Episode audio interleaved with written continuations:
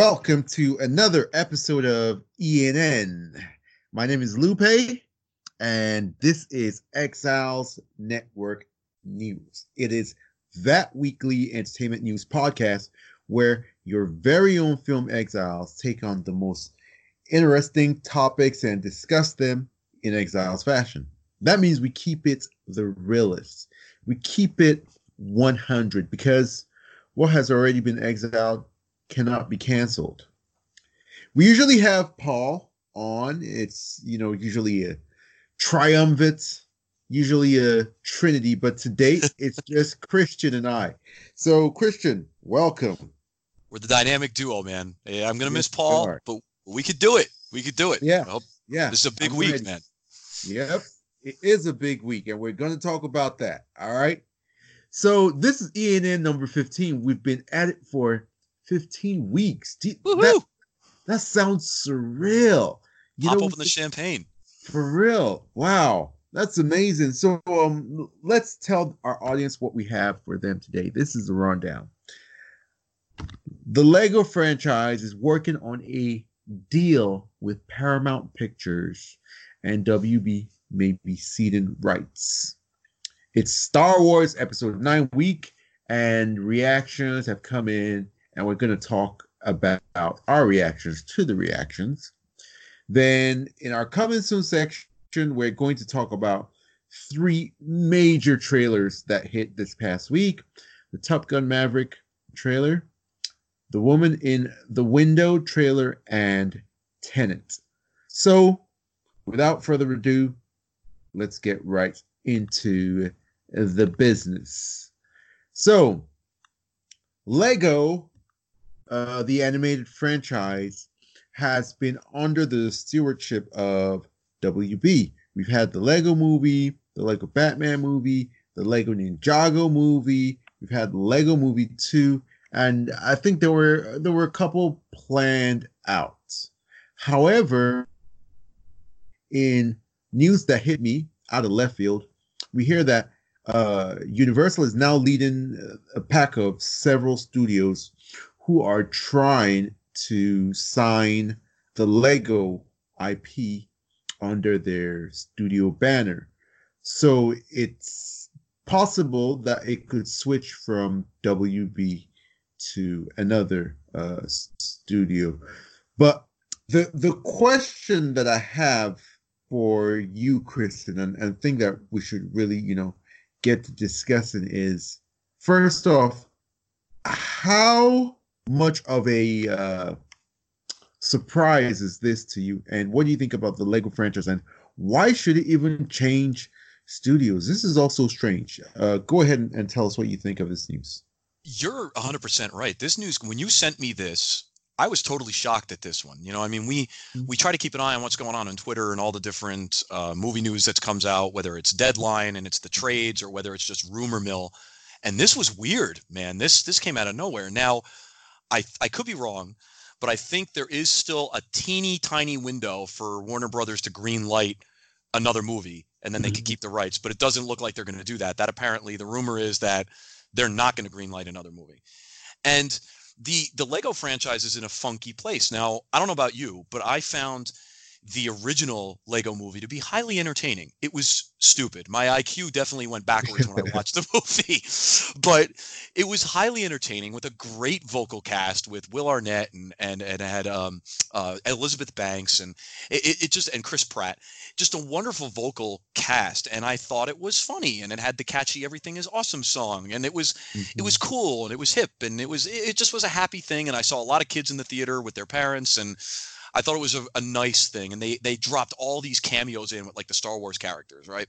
Mm-hmm. And mm-hmm. the Lego franchise has been in a has has also been in video games as well. So this kind of brought everything together, and now we had it on the big screen.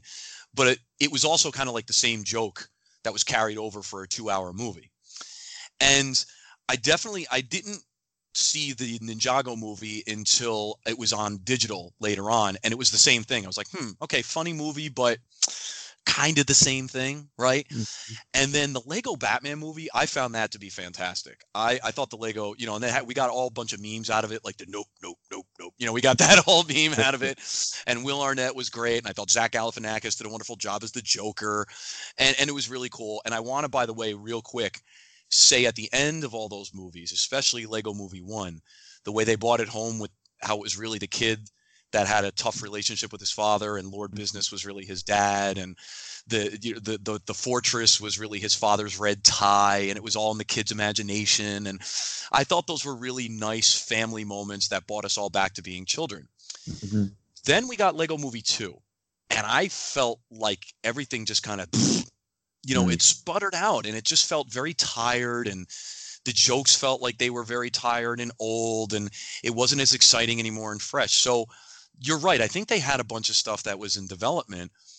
So this is really weird. And Mm.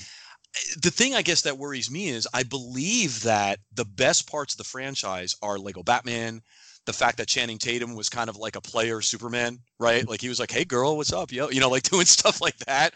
And if these rights go to another studio, I think they have to create new characters. I don't think they can keep the characters that were created like Wyldstyle and Emmett. I believe that's hmm. the case. So Yeah. This leaves the franchise in a really funky place. And can they even build on it? Because I felt like the last one was very tired. Okay, I mean, I, I kind of agree with you. I thought that the first Lego movie was absolutely fantastic. Came out of left field and blew me away. Like I was like, how is this gonna work? Like, you know, Right? Legos, you know, it's gonna be like super weird. And it just it just it worked. funny.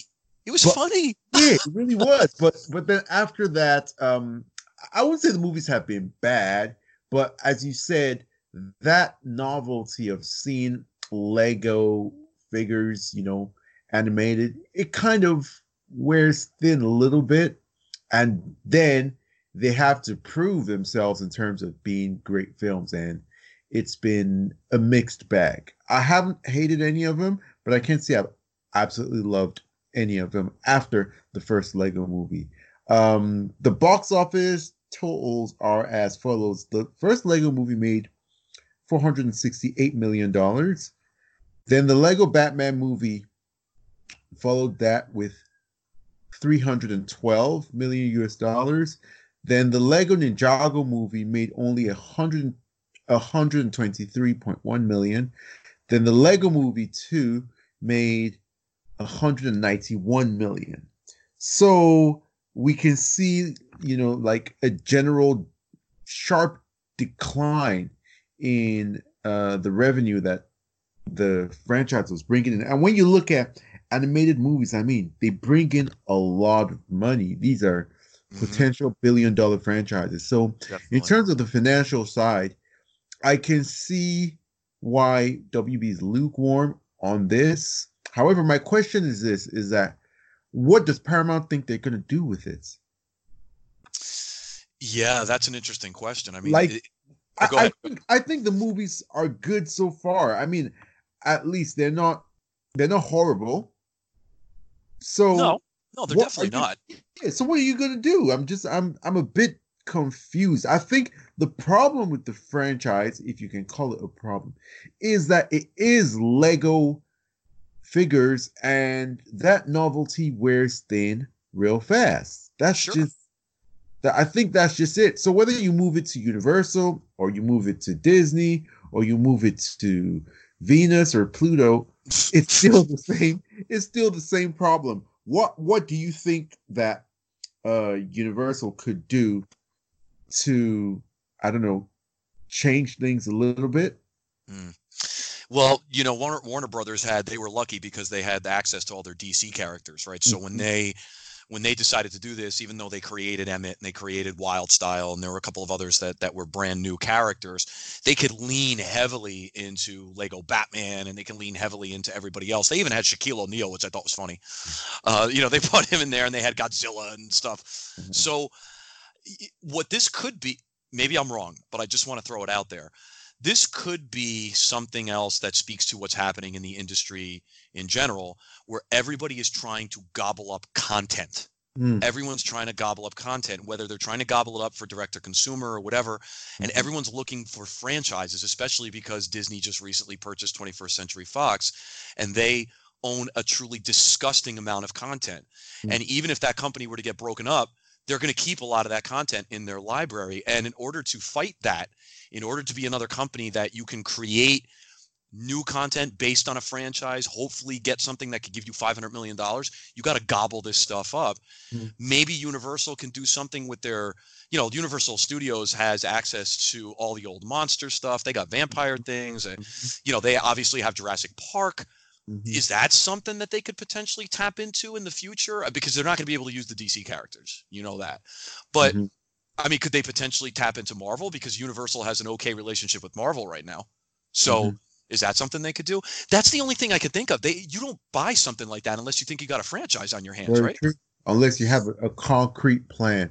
It's just I'm not seeing it from my vantage point. I think it's yeah. really it's really um sad for WB because WB is, you know, one of the biggest, if not like the second biggest studio. Yeah. Wood with yeah. a with a really, you know, illustrious uh, heritage and pedigree, and they don't seem to have any animation franchises or success stories that they can really, you know, hang their hat on. Um, and I think that's that's a that's a big void in their portfolio of films. They do a lot of adult content very well, but um, on the on the movie side, their animation division is just not pulling its weight maybe some heads need to roll and some new, you know, fresh blood needs to come in and, you know, bring some new ideas. But it's going to be very interesting to see how it all plays out. I hope that it stays at WB because I do like what they do with the superhero characters of DC and Lego. I just think they may need to set their expectations a little bit lower, although it's already pretty much rock bottom. Yeah, I think you just brought up a good point. You know, I mean, the first one makes over four hundred million dollars, and then the second. I know there were a couple movies in between, but then the second one barely scratches two hundred million. Yeah, you you got to start thinking that they got to refresh this somehow, right? Mm-hmm. Yeah, you can't yeah. you can't just keep doing it because and expecting to get a different result. Yep. Yep. Well, we'll see what the future holds for the Lego franchise, and we will keep you guys updated on the preceding events. Well, now for the main event. That was just a warm up. All right. That was just a warm up. I hope you're stretched. I hope you, you know, took your energy drink and you're ready because it's Star Wars week and we're going to talk about Star Wars. And whenever you talk about Star Wars these days, it's always explosive, it's always controversial, it's always contentious. And the episode 9 reactions have come in my expectation has been met mm-hmm. in terms of the film being controversial. I think J.J. Abrams was brought in to, you know, ease the waters and, you know, keep the boat going along smoothly. But my goodness, it's been a battleground out in film Twitter, on social media, amongst fans and critics. So in a shocking turn of events. oh, if you look on uh, the the critical uh, aggregator sites, mm-hmm. uh, Rotten Tomatoes um, Star Wars Episode Nine has a fifty-seven percent, which is rotten on their site. Metacritic it has a fifty-three, which equals a mixed negative rating. So basically, it's really pretty much critics versus fans. The Last Jedi fans versus The Force Awakens fans, Rian Johnson versus JJ. Christian, what do you think of this divide? And were you expecting this? And who is to blame? If there's anyone to blame, what do you just think of this whole situation? You know what? As a Star Wars fan, and a Star Wars fan for a long time, as a lover of The Last Jedi, as someone who understands why Last Jedi was so divisive. It doesn't matter if I love it. I do get it. Just because I love it doesn't mean I don't see the other side. I've spoken with enough of my fellow Star Wars fans. The bottom line of it to me is that it's very sad. The fandom has been divided since the prequel era. and was they they hated George Lucas ever since he introduced midichlorians, and it was one of the reasons he sold. One of the reasons he mm, sold Yeah. and backed out is he said, dude, Yeah. he said, I've had I've had enough. I, I you you know what I'm saying? Yeah, he just was. I've had enough at this point. The fandom i- i- i- is so hard to please. Look, like let's let's let's call a spade a spade. Star Wars has the most toxic and worst fandom. I that's just that's the facts. I'm hesitant to say it because I'm part of it, but I, I have trouble arguing with you. You know what I mean? Like I, I have trouble arguing that because I mean, which which franchise literally made its creator sell it because he got so much hate? it, it's the only one. It's the only one, and, and it's it's unbelievable that it had to happen this way. It's sad, and I, and I'll repeat what I said before. I'm very upset about it. I'm really sad about it because there really is no fandom out there that eats itself alive the way Star Wars fandom does. And we attack one another, we get angry at each other, we call each other names. I try not to do that. I really do. I'm being honest. I've gotten involved in a lot of these arguments, but uh, it's been lobbed at me, and I've watched them do it left and right. And the vitriol has only gotten worse with the advent of social media. It's only made it worse. So that's number one.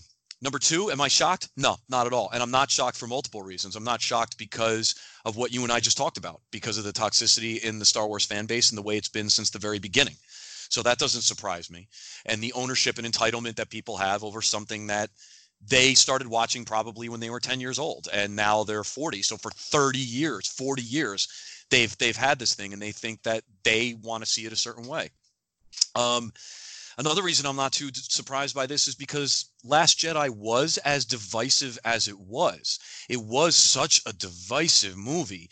I didn't think that the reviews for this could could go anywhere except mixed. I didn't think there was any way that the fans could be any way but mixed on this because people who love The Last Jedi defend it wholeheartedly, and people that hate it tell people like me that I'm stupid for liking that movie, that we're idiotic for liking that movie. We're not real fans because we like that movie. So now, for the the, the difference has always been that people like me have had the press on our side, right? Mm-hmm. Because it seems like most of the reviewers online loved The Last Jedi and the new direction it took, and the fact that it it took risks and it was more cerebral and made us question our fandom and made us question the Force and question the Jedi and things of that nature. And guess what? J.J. Abrams jumps in and does exactly what you just said. He goes and gets nostalgic and he brings us back and he blows everything away from The Last Jedi. Apparently, I haven't seen the movie. I'm going to see it in three days, but that's what I'm reading about online. And now, guess what? Now we have division again because everybody that loved Last Jedi is now pissed off. And the people that hated Last Jedi are saying, up, see, I'm vindicated. So I'm not really surprised at this, man. I'm just saddened. Hmm. And the final thing I'll say to answer your third part of your question, who's to blame? I think it's twofold. I think it's Disney number one, and it's the fandom number two. Hmm. And I think it's, and I apologize for going off on a tangent, but I think it's, No, this fine. Go go ahead. I think it's Disney because it's clear to me that they didn't necessarily have a complete plan. Mm. Uh, and and Kathleen Kennedy, who has had success, by the way, not only before Star Wars but with Star Wars, she's had success with Star Wars as well. But I think under her leadership, there's been a bit of a scattershot, shotgun approach to things, and they've gotten very reactionary. Mhm. Um, and instead of listening to maybe what the fandom wanted, even if I disagree with what the fandom wanted, because all they wanted was a little bit more nostalgia, they decided to really rock the boat when they got Rian Johnson. And the reason, the second part of it, the reason that the fandom is partly to blame is because of what we've done to not only one another, but what we've done to the actors, the actresses, and the people that have been part of this. What we did to Rian Johnson, who became a snarky kind of jerk after all this, but I don't blame him. I don't blame him because they attacked him and said, You suck. You made the worst movie in the world. I hate you. I hope you die. So, dude, I think there's more than enough blame to go around here. And maybe I'm part of it too. But it just, the bottom line is before we talk about this more, I'll, I'll toss it back to you and you and you and I can have more of a discussion about this. I'm just saddened by this because I love this franchise. I adore it. And watching the fandom rip itself apart like this and just and and they no one blames themselves. They all blame the other person. It's either Disney's fault or it's that guy's fault or it's that guy's fault for hating Last Jedi or that guy's fault for liking Last Jedi. Nobody looks inward and says maybe we are just a little bit of the problem. We just blame everybody else and it just makes me sad. Hmm. I can I can imagine your pain as a as a lifelong Star Wars fan, fully invested in the world, fully invested in the stories, and you know having everything play out this way. And it's funny that, you know, there's this famous quote from George Lucas. He said something about mm-hmm. Star Wars like a is like poetry that you know rhymes, you know, over and over again, and it seems like this fan discontent, this malcontent, this you know divisiveness, it seems to reverberate through time. It mm-hmm. seems, you know, to be something that has happened before and it's happening again, and will it happen again in the future? It's just, it's really sad. I can relate as a DC fan to to the way this whole saga has gone because I look at it much like the way that you know um Zack Snyder's Superman saga, you know, was mm-hmm. was just mm-hmm. turned this way and that in the wind due to mm-hmm. heavy fan criticism. You know, the the There's a lot of parallels. Yeah, definitely, there are definite parallels. The thing yeah. about these these situations is that there is nothing wrong in people disliking a movie. No, or, absolutely you know, nothing wrong in that. Nobody's saying that you know people should you know be uh, victims of groupthink and be mind slaves and everybody just you know follow lock and step with you know mm-hmm. whatever the the main uh, thrust of opinion is. But what happened with Zack Snyder's Batman v Superman and with the Last Jedi is that, that there was this incessant, unrelenting, obsessive, maniacal mm-hmm. attack on the material. It wasn't good enough to say, I don't like this, whatever, I'm moving on. The, people had to make videos on it, people had to insult creators, people had to attack studios, mount hate campaigns, talk about it for months and months and end, bully, you know, berate, the whole nine yards. I'll never forget when Batman v Superman came out for an entire year. I mean, at the end of the year, people were still making, you know, top 10 lists saying that Batman v Superman is like the worst movie of the year. Like, right, right. What? Right. Like, we still see that to this day. I just yeah. sent you guys a tweet the other day where some yeah. guy said, "We're well, how many years removed from that movie?" And he's like, "Yeah, it's the worst comic book movie of the decade." You're still, yeah, you're still harping on this uh, incredible incredible sorry go ahead absolutely like like like as you said incredible just you, you just can't wrap your mind around it and that's why the studio decided to retcon everything and just you know one thing that we said about justice league people who are fans of, of the dcu is that if you want justice league it's like a somebody, you know, looked at a list of what people hated about Batman v Superman and you know Zack yes. Snyder movies, and just started checking off the boxes. It should be more mm-hmm. colorful. There should be more smiles. It should be, you know, less uh, complex. It should be more straightforward. Mm-hmm. Runtime should like every single thing. And I have heard, I haven't yet seen, but I've heard that that's the exact same thing that has happened with Star Wars Episode 9. Mm-hmm. I mean, the parallels are just and for me, regardless of the quality of the movie, that's a very sad thing. Yes. That is terrible. And I'm not, you know, I, I'm not one of the people who hated The Last Jedi so much, and I don't understand what they're going through. I can't claim to. But no matter what side I am on, I don't see how pandering is something that anyone will accept or take kindly to or you know, really be happy about. Even with mm-hmm. people may say, "Oh no," but look at you. You know, you want the Snyder cut, and wouldn't you like it if you know the Justice League movies come and but they do this? No, I've actually said that I don't want Zack Snyder to direct any more DC movies. Mm-hmm. I mm-hmm. actually mm-hmm. don't. I actually do not want it. I actually think that at mm-hmm. this point, that bridge has been burned. I yeah. think that he deserves better than the treatment that he got. I think that if they do, it will be pandering. If if if we get these movies, it will be another course correction just mm-hmm. because of the hate that they got. And I don't like pandering. I like art and I like creativity to come from a place of real honesty. Mm-hmm. An honest voice expressing itself through creative mediums. That's mm-hmm. what art is. And I'm so disappointed in J.J. Abrams.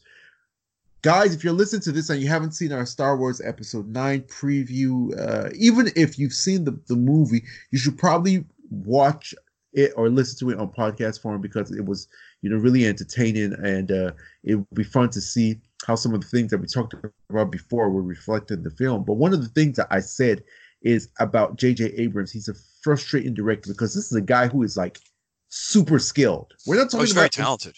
Very talented. uh, Yeah. The dude is one of the, the best directors in the world, period. And you have all that power and talent, and Mhm. you just make all these fan servicey, mass appeal, bland copy and paste movies. It's so frustrating. And I knew he was going to do this because, I mean, the best predictor of the future is history. And Yeah. we've he did it with The Force Awakens. He did a pandering, nostalgia driven, generic formulaic film. And I'm hearing that he's done that with uh, episode nine. And it's just, it's so sad. And also on a on a minor note for those who know, this is really a big blow for Chris Terrio's um Chris Terrio. He's he's a he's a prolific writer in Hollywood. Oh, he's been around. Well, yeah. Yeah. He Yeah. wrote Argo, won an Oscar for that. He wrote Mhm. Batman v Superman, which I absolutely love. It's one of the most quotable superhero movies ever. Really deep, a lot of philosophy, like incredible dialogue. Um, and then uh, he wrote episode nine, and for him to have written all these movies that have all this contention, it's it's it's really like weird. I want to see what the dialogue is like. I've heard from people who are fans of Batman v Superman that it's not as if Chris Terrio wrote the film. So maybe Batman v Superman has a lot more Zack Snyder than we actually thought.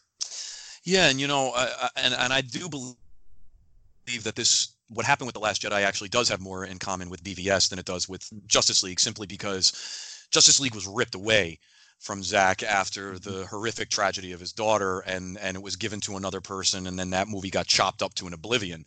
But BVS was made, whether or not I love the movie, whether or not you love the movie or Paul, you know, it doesn't really matter. BVS was made to be a little different, and it had higher ideals. It had deeper themes, Mhm. and and and it worked for some people and it didn't work for others. But the people that it didn't work for, for the love of God, they Mhm. destroy it. And they not only destroy it, but they feel the need to tell somebody like you who loves it that you're stupid for liking it. Mhm. That's what happened to me with Last Jedi. Now, a guy Right. like Paul, I uh, I appreciate him because he has said he hasn't done that. But the only side note is that he felt the only differences between the BVS fans and the Last Jedi fans is the Last Jedi fans like myself had the blue checks on our side. Mhm. BVS fans never had the blue checks on your side. Mhm. You never did. So you guys were always fighting an uphill battle. Mhm. A couple quick things I'll add is I hope I was very clear. I'm glad you said what you said. I am not against anyone for liking or disliking Last Jedi. If you hate that Mhm. movie, that's cool. More power to you. I don't want you. You don't have to love the movie. All I ask is that you don't tell me to hate it, and I'm not going to tell you to love it. That, Mhm. that's it. Yep. You know, we do your. And another thing I want to mention as well is that there is an anti-Disney. uh, I don't know what you want to call it, but there is a chord that's running through here. There's an anti-Disney Mhm. undercurrent that runs through this, whether it's deserved or not. And I think it is deserved. And you know me, I like a lot of Disney stuff, but I'm not blind to what Disney does. They market things a certain way. They push characters a certain way. They check their little boxes, right? They say, well, Mhm, we have to have a, a character with purple hair, check. Right? you know, they have to, you know, they have to do these little things and then they check it and then they force it down your throat. And then because they didn't quote unquote officially do it, they can always have plausible deniability Mhm. and say that they didn't do it. So there is an anti-Disney undercurrent that I think runs through all of this that Disney probably, hey man, you make your bed, you got to sleep in it, right? Mhm. So, and that did not help anything that happened with Last Jedi because a lot of the people that got angry at it got angry because they felt that they were having some of that stuff thrown in their face. Well, I yeah. didn't, but yeah, I, I didn't Yep. either. no, but I, I, can. I can I can see I can see you know some of their some of their concerns as I say with with all that stuff. We, we're we're all proponents of uh, of diversity in, in film and Yes. entertainment and media, and um, you know we're we're all for that. But you have to be very very careful and very tactful Mhm. because as as I've said, it's about inclusion, not excluding anybody. So it, it should never be about okay, now we're including people. So white men, straight white men, get out of here, you know, get kicked to the curb. It should be like it should be everybody eats. It should be about everybody. So whenever I see that they that they, you know, take the approach of clumsily, brutally um, attacking or making Mm-hmm. white men feel less than you know less than they should that even me i'm not a white i'm not a white person it makes me cringe because you shouldn't you shouldn't make anyone feel bad or less than or dispossess them of Mhm. of things that you know of, of cultural things that you know they feel belong to them there's room for everybody and we can For all and we should all exist and we're all better together you know? Yes. Yes. So- There- absolutely, we're stronger together than we are apart. There's more that binds us, and there's more than we have in common than that separates us. Yeah, and so Uh, Hollywood has to be very careful with how they, how they, you know, push the the inclusivity agenda, which is a very noble cause. But Yes. sometimes they just they just take a, a, a hack and just go crazy without grace, without finesse, you know. So and I think Disney's guilty of that. yeah, know? yeah, Yeah. Not only Disney, a lot of a lot of other you know creators, you know, and, and it's interesting. They they live in you know a city, a town where it's you know the buzzwords and it's you know helping movies get green lit and Mhm. when the only people you talk to are you know those kind of you know people that we see on Twitter who don't even seem like real people Yeah. that you surround yourself with 24 7 you don't really know i don't want to say what's going on in the real world but you don't have a better appreciation for you know what's going on in other places and Yes. so um we'll we'll see how things go going forward obviously we're going to have a review of this Yes. um, christian is act uh nepal excuse me is actually watching it as we speak Yes, he is. Uh, He's our- under strict orders not to spoil it on me for a couple days. so our spoiler free review will be dropping imminently imminently and uh we'll we'll see how this whole thing goes i i feel bad for star wars fans um but at the same time i don't feel bad for critics who to be sincere are fans because i feel like when i see them really upset about what has happened to to episode 9 Mhm. I remind them that this is what y'all did Yep. to, to the Yep. DC universe. This is like it's exactly what you did. Like you bitched and you moaned and you berated and you bashed and you bullied continually until the studio was like, we're gonna, you know, change it. And they ended up ruining, you know, the franchise because of it. So Star Wars what you week. wish for, right? yeah, you get what you wish for. Karma is a bitch. Um, yeah, I'm looking forward to seeing it. I won't be able to see it this week because I'm super busy with work, but Mhm. um, I'll have a day off next week. And uh, Chris, Toxic Doctor himself, and I will go and we'll see it. So you guys Nice. will hear from us. So what about you? When are you going to see Star Wars Episode Nine? I'm seeing it uh, this Saturday at 5 p.m. So it's just a couple of days away, Awesome, awesome. and I'm pumped, man. I got to tell you, I don't care. I'm I'm I'm Yeah. excited for this. I'm yeah, excited. I, I, I, I'm not sure what my expectations are. I just from hearing everything, I think I've set my expectations right. yeah, I you know, think so too. Yeah, I should Yeah. be able to enjoy it. Yeah. Okay, so let's go into our coming soon section, and we have three really cool trailers to talk about. They're three completely different types of movies, and man. Uh, from what I can see, they're all really good movies. So let's start with Top Gun Maverick, and this one is directed by John Krasinski and stars Tom Cruise. It's obviously a sequel to the 1980s massive, Mhm. iconic movie, Top Gun. So, uh, Christian, you're a fan of Top Gun. What do you think of this trailer? uh man, dude, this is uh, Top Gun is like that's 80s, man. I don't know. I don't know how much more 80s you could get than Top Gun. It's and it's like it's like peak Tom Cruise, right? Like grinning like an idiot and Mhm. smiling and, and getting the girl and, and and and you know they're on the beach and they're playing volleyball and the guys got their shirts off and they're all sweating and everybody's like macho and you got Yeah. Val Kilmer being Val Kilmer and uh, dude, I don't know how much cooler you can get than Top Gun. The movie's kind of dumb. Let's be Mhm. honest, it's kind of Mhm. dumb and there is some kind of silly i don't know they, they they say they're flying over the middle east or something at the end and nobody cares and a couple of planes get shot down and they bug out and that's pretty much the end of it and you know america we all love it yay right okay so that's how the movie ends but it's just such a fun 80s flick, except for poor Goose dying. And we live in this strange era where basically you got to reboot everything or everything's a sequel because there are no original ideas left anymore. And that seems to be what Hollywood likes to go for. I think there are a lot of things that could potentially go against this. And then I watch the trailer and I'm sold. Mm. I, I think I'm there day one. This mm. is like we reviewed Ghostbusters trailer last week. Mm-hmm. This reminds me of that where they squeezed just enough nostalgia in it with just enough like seriousness, darkness, and action, and really cool flying action and cinematography to sell me immediately and say, you know what, if I'm going to go see a Top Gun movie, that's what I want to see. And I'll let you talk a little bit more about the cinematography when you do your review because you're definitely more into that than I am, and I think that you can come from a different place than I can. But the one thing I will mention is that in the 80s, those plane sequences always looked slightly fake. You know, mm. even though they did use real footage, some of the stuff just didn't look super exciting. It was fun, but it didn't look super exciting. This stuff now looks like it's being moved to a different yeah. level yeah. totally looks like it's being moved to a different level. And it looks like we're getting a mysterious high speed airplane that maverick is flying. Um, and it, i guess that's some kind of undercover black op you know a black program. And uh, he's ordered back in maverick's ordered back into the top gun program. He's put in charge of training a group of like cocky hornet pilots. Um, and somebody must die during the training because he breaks up a fight with a couple pilots right? So it's kind of similar to the whole goose thing. But we, we got the guys on the beach. It looks like they're playing a game again. I don't know if it's volleyball. So he's popping his air brakes during the air training and stuff, dude. I think this movie's going to be a lot of fun. So I want to hear what you have to say about it. But I, I think my wife and I are going to be seeing this on opening day.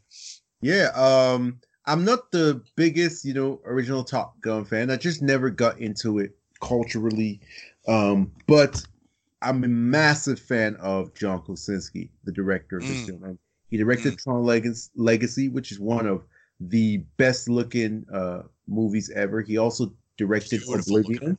Oblivion is also one of the best looking movies ever in terms of you know cold hard sci-fi, mm-hmm. um, and he brings that same visual talent to bear on this film, and I think people are gonna be so thrilled by how he shoots and captures you know the dog fights. He's gonna mm-hmm.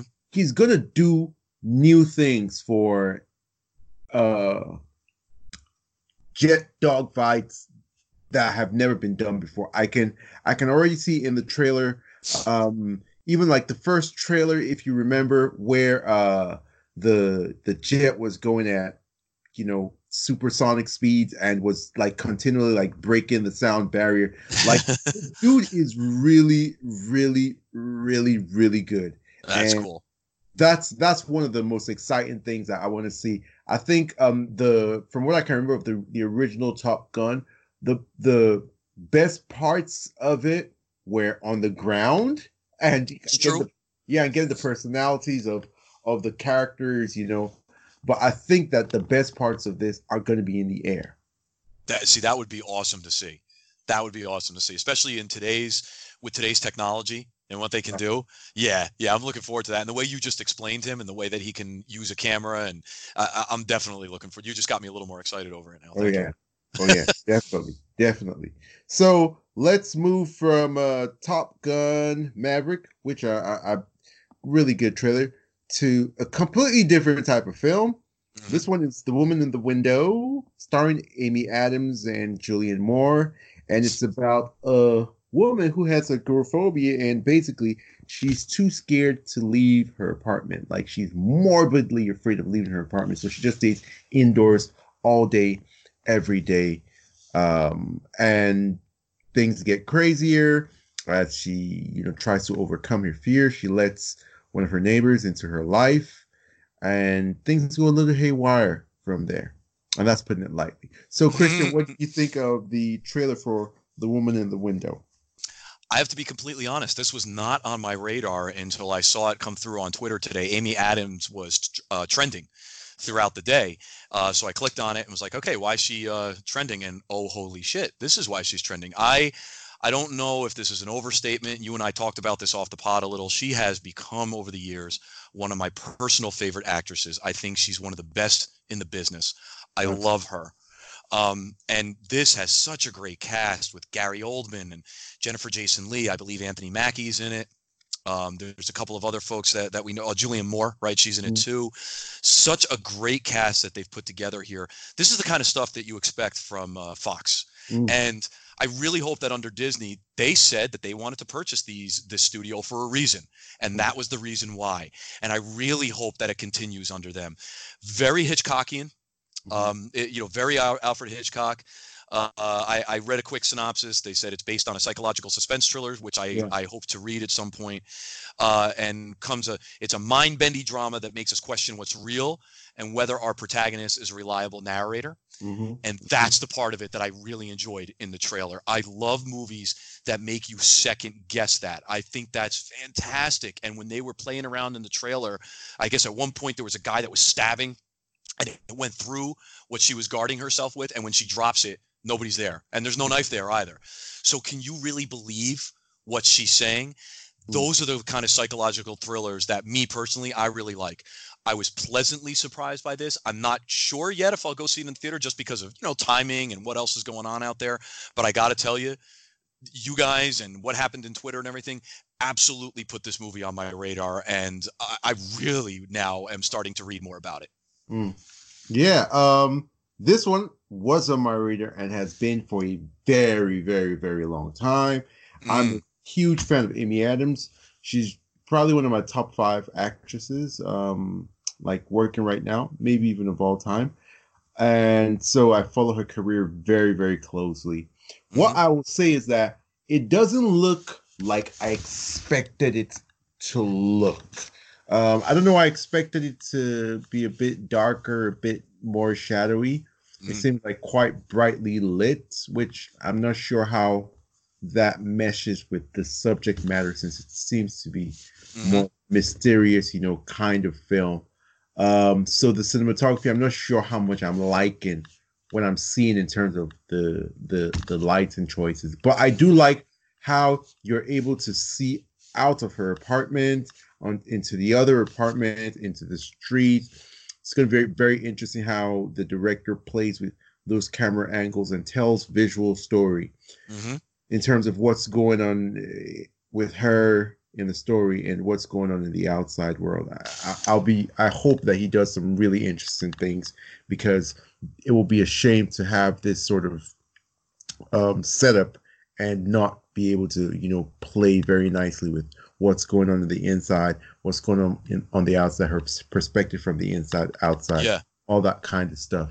Um, one of the first things that you mentioned when you were watching the trailer is you talked about her her size. And Yeah. I thought that, that was like real. That was something I noticed as well. yeah, it was Um, noticeable. yeah, she looks like someone who doesn't leave the house. Right. Right. Yeah, she she doesn't look especially um, put together in terms of you know having her makeup done having her look all together. She doesn't look super healthy in terms of her skin Mhm. tone. She obviously doesn't see a lot of sunshine, so her skin is quite blotchy and a little bit um starved of sunlight. Yeah, And kind of pasty. Yep. yeah, she's not, you know, out there working out in the gym and being very walking long distances or so she's overweight, a little bit overweight, not morbidly overweight, but no, you know, no. Yeah. Mhm. um I, I so I I think that that those were very good choices. Um and those really brought me immediately into the mind state of who this type of person is. Amy Adams is a gorgeous woman. she really is. She's And- highly on. a lot of people talk about who they think is hot. Oh, Gal Gadot, Margot Robbie, Mhm. um, Evangeline Lilly, Scarlett Johansson, and they just seem to overlook the fact that Amy Adams is drop dead gorgeous, Beautiful. stunning.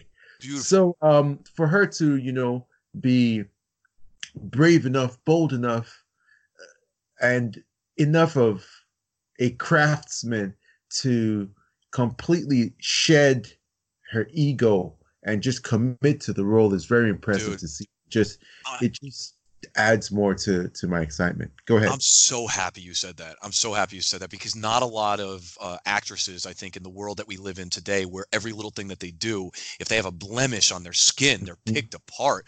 If there's a little bit of a roll, they're like, "Oh, you're fat." You know, people Mhm, start ripping them, mhm. and then they body shame them from being too skinny. So for her to have the the balls, if you will. I hate to say that, but it's true Mhm. to do this. And also, she gained weight. Remember, she got a little hefty for the fighter, Mhm. too. Mhm. uh, and, and so she's doing a little bit of a Christian Bale there. Mhm. and Yep. I give her a ton of credit for having the courage to do that. I'm so happy you said that because I Mm. couldn't agree with you more. Mhm. Yeah. And uh, the only thing about the trailer itself is that I felt the trailer showed too much. Yeah, a little bit. Now you can make the argument that maybe there is more. That's right. But- you don't you don't know whether she's a reliable source, right? So- Exactly.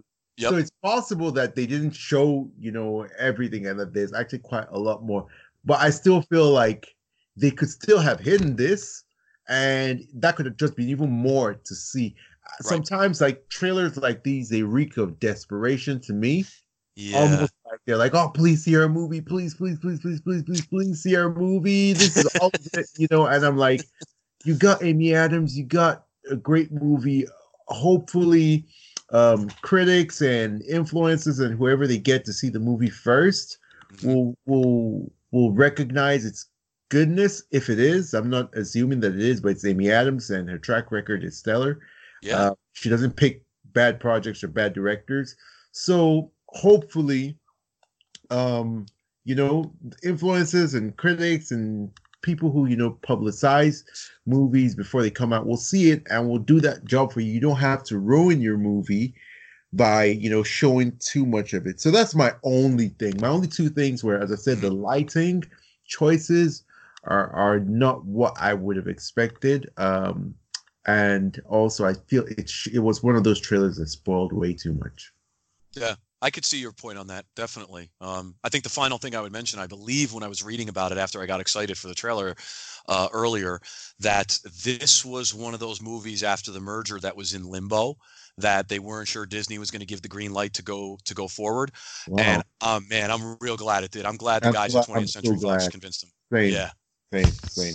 So definitely looking forward to that one. And now for the big kahuna. Woohoo! Woo! Tenet from Christopher Nolan. Starring John David Washington. We've been waiting for this for a long time.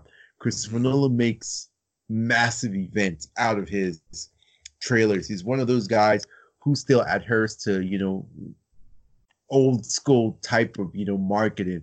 Oh yeah. he doesn't just throw everything on the internet and saturate, you know, the the airwaves with with material. He, he leaves things mysterious, and um, yeah, this trailer was something else. So, Oh man. Christian, go ahead and tell me what you think. Man, I, I I said this uh you know to you before we started recording. I would ne- never claim to be an old school Christopher Nolan fan that knew everything about Christopher Nolan before I saw Batman Begins. Mhm. And he took one of my favorite superheroes and created a trilogy of movies where that man and that person could exist in our real world Mhm, mhm. and uh, and a guy later, of course, I learned who Christopher Nolan was, and uh, and a director and a creator of his stature to respect the source material like that and say, you know what, I'm going to do it my way. Wow. I mean, so I will always, because of that, have respect for him. And since then, I've discovered movies like The Prestige, and I've discovered movies like Memento, Mhm. and a bunch of other movies that he's made.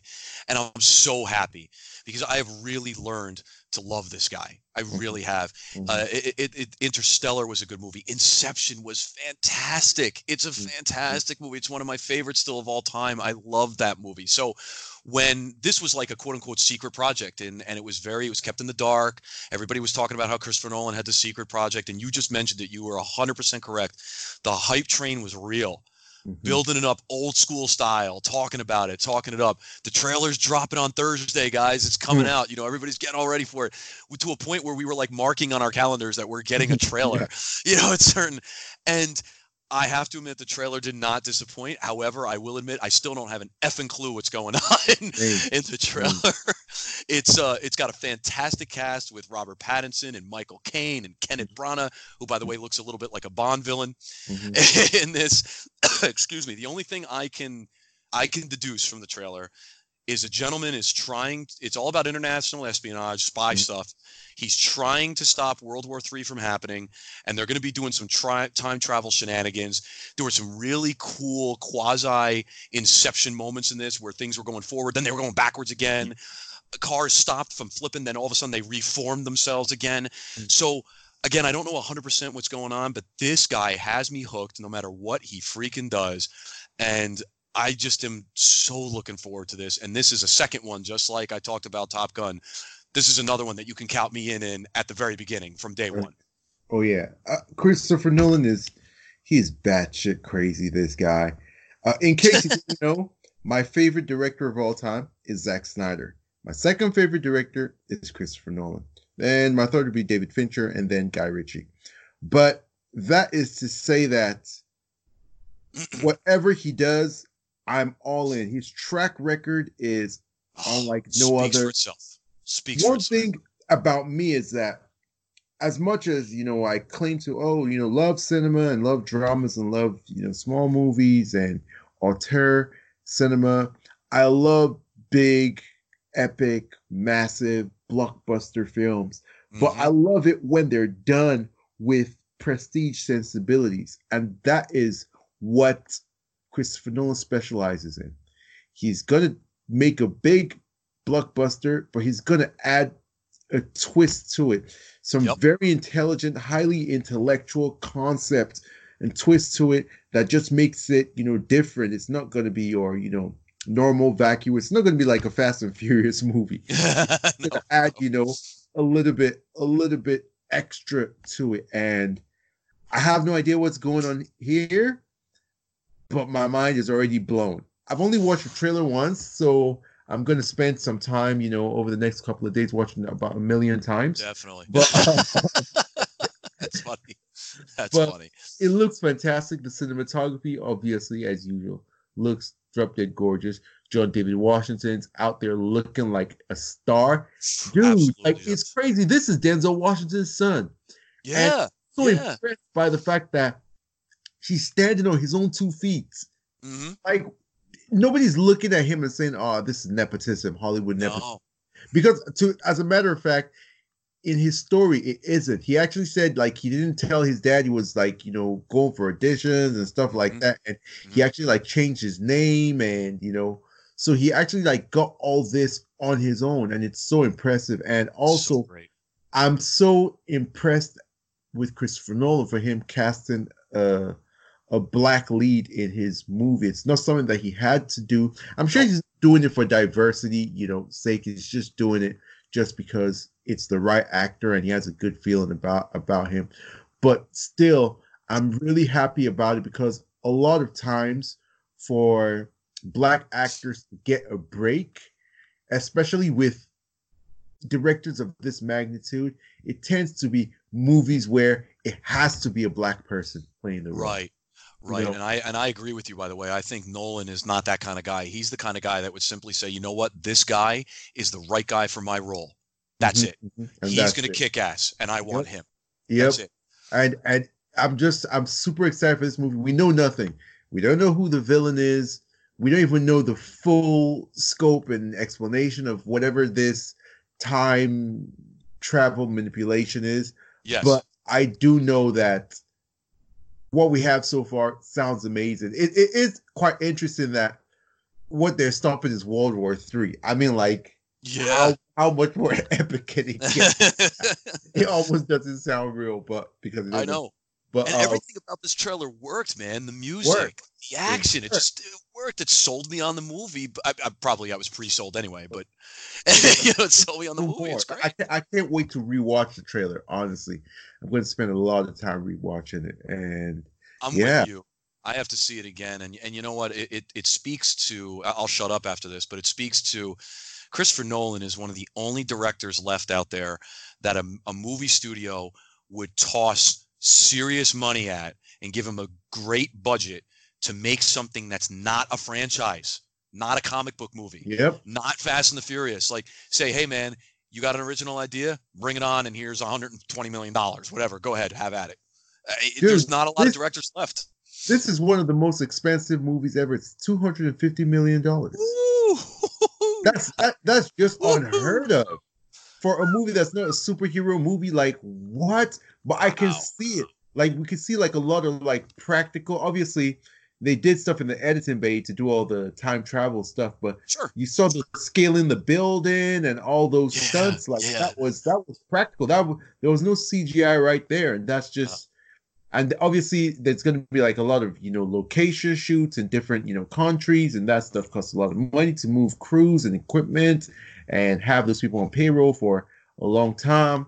So, I'm just interested in seeing like like what's going to be. And uh the film exiles we're going to drop our uh special video. It's going to be called in the spotlight. It's for our top 10 most anticipated movies of 2020 we're going to be dropping it sometime mm-hmm. between uh christmas and new year's and this movie is definitely going to be on oh on i'd be shocked if it was uh, i'd be yeah, shocked if yeah it it's it, we, it's like we have no choice it's just it is it is that it is that movie we so, bow, um, Christopher Nolan. We bow. yeah. So, out of uh, all these trailers, what was your favorite, and which one had the most impact on you? Ooh, uh, the one that had the most impact on me was Tenet. That's the one that had the most impact on me. Uh, and it's and then and part of that is because I'm biased. Mm-hmm. My favorite, though, might might weird uh, that might be weird to you, is actually Top Gun. Mm. That was my favorite one. No, it's yeah. not weird to me. Not weird to me. I can see that because yeah. the Top Gun, the Top Gun trailer is in terms of thrills and and and just how it feels, the way it's cut. The Top Gun trailer actually is the best one. But mm-hmm. the thing about the Tenet trailer is just that the story, the concept is just mind blowing. Like you know, oh, you're so in for something that's going to stand the test of time. The same way, like we think about Inception, and yeah. we're like, wow, we know that we're potentially in for something like that. And so um, I think that's how I'd, I'd, categorize the trailers. The woman in the window trailer was a little bit disappointing to me, to be mm-hmm. sincere. I'm still high on that movie just because of the talent involved and what oh, I yeah. can yeah. be. But I think the best cut trailer was um, Top Gun. Mm-hmm. But um, in terms of impacting, I think that uh, Tenet Tenet just made me feel, ooh, some kind of way.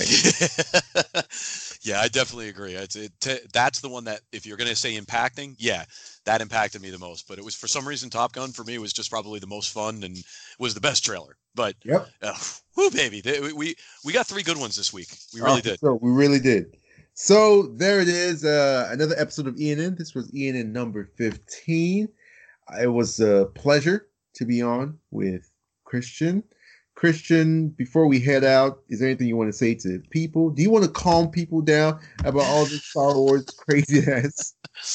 yeah, look, man, just from an old school Star Wars fan, everybody chill out. Please just try to try to enjoy the movie. Don't go in with any preconceived notions saying this I is going to stink and try not to hate watch the movie, please. Just watch it for what it is and just enjoy Star Wars. That's it. Just have yeah. fun. It's a bunch of space wizards. Have fun. Come yep. on. And and if you don't like it, just keep it moving. Like focus on things that you love in life. Stop don't with the hate. Obsessing over hate, you know. And for people who you know enjoy the movie, let them enjoy the movie. Don't ruin it for them. Don't go on the internet and on YouTube and you know post your hate everywhere so that you know it becomes such a horrible experience for them. You know. Oh, I couldn't agree more, Lupe. I ah. couldn't agree more. yeah that wraps up this episode for us. And I have been Lupe, as usual. That's not going to change anytime soon. You can find me on Twitter at Live Love Lupe. And Christian, where can the people find to discuss films with you? If you want, you can hit me up on Twitter at chart6363. I'm the therapeutic guitarist. There you go. And for the film Exiles, to you, our lovely audience, see you next time and stay exiled.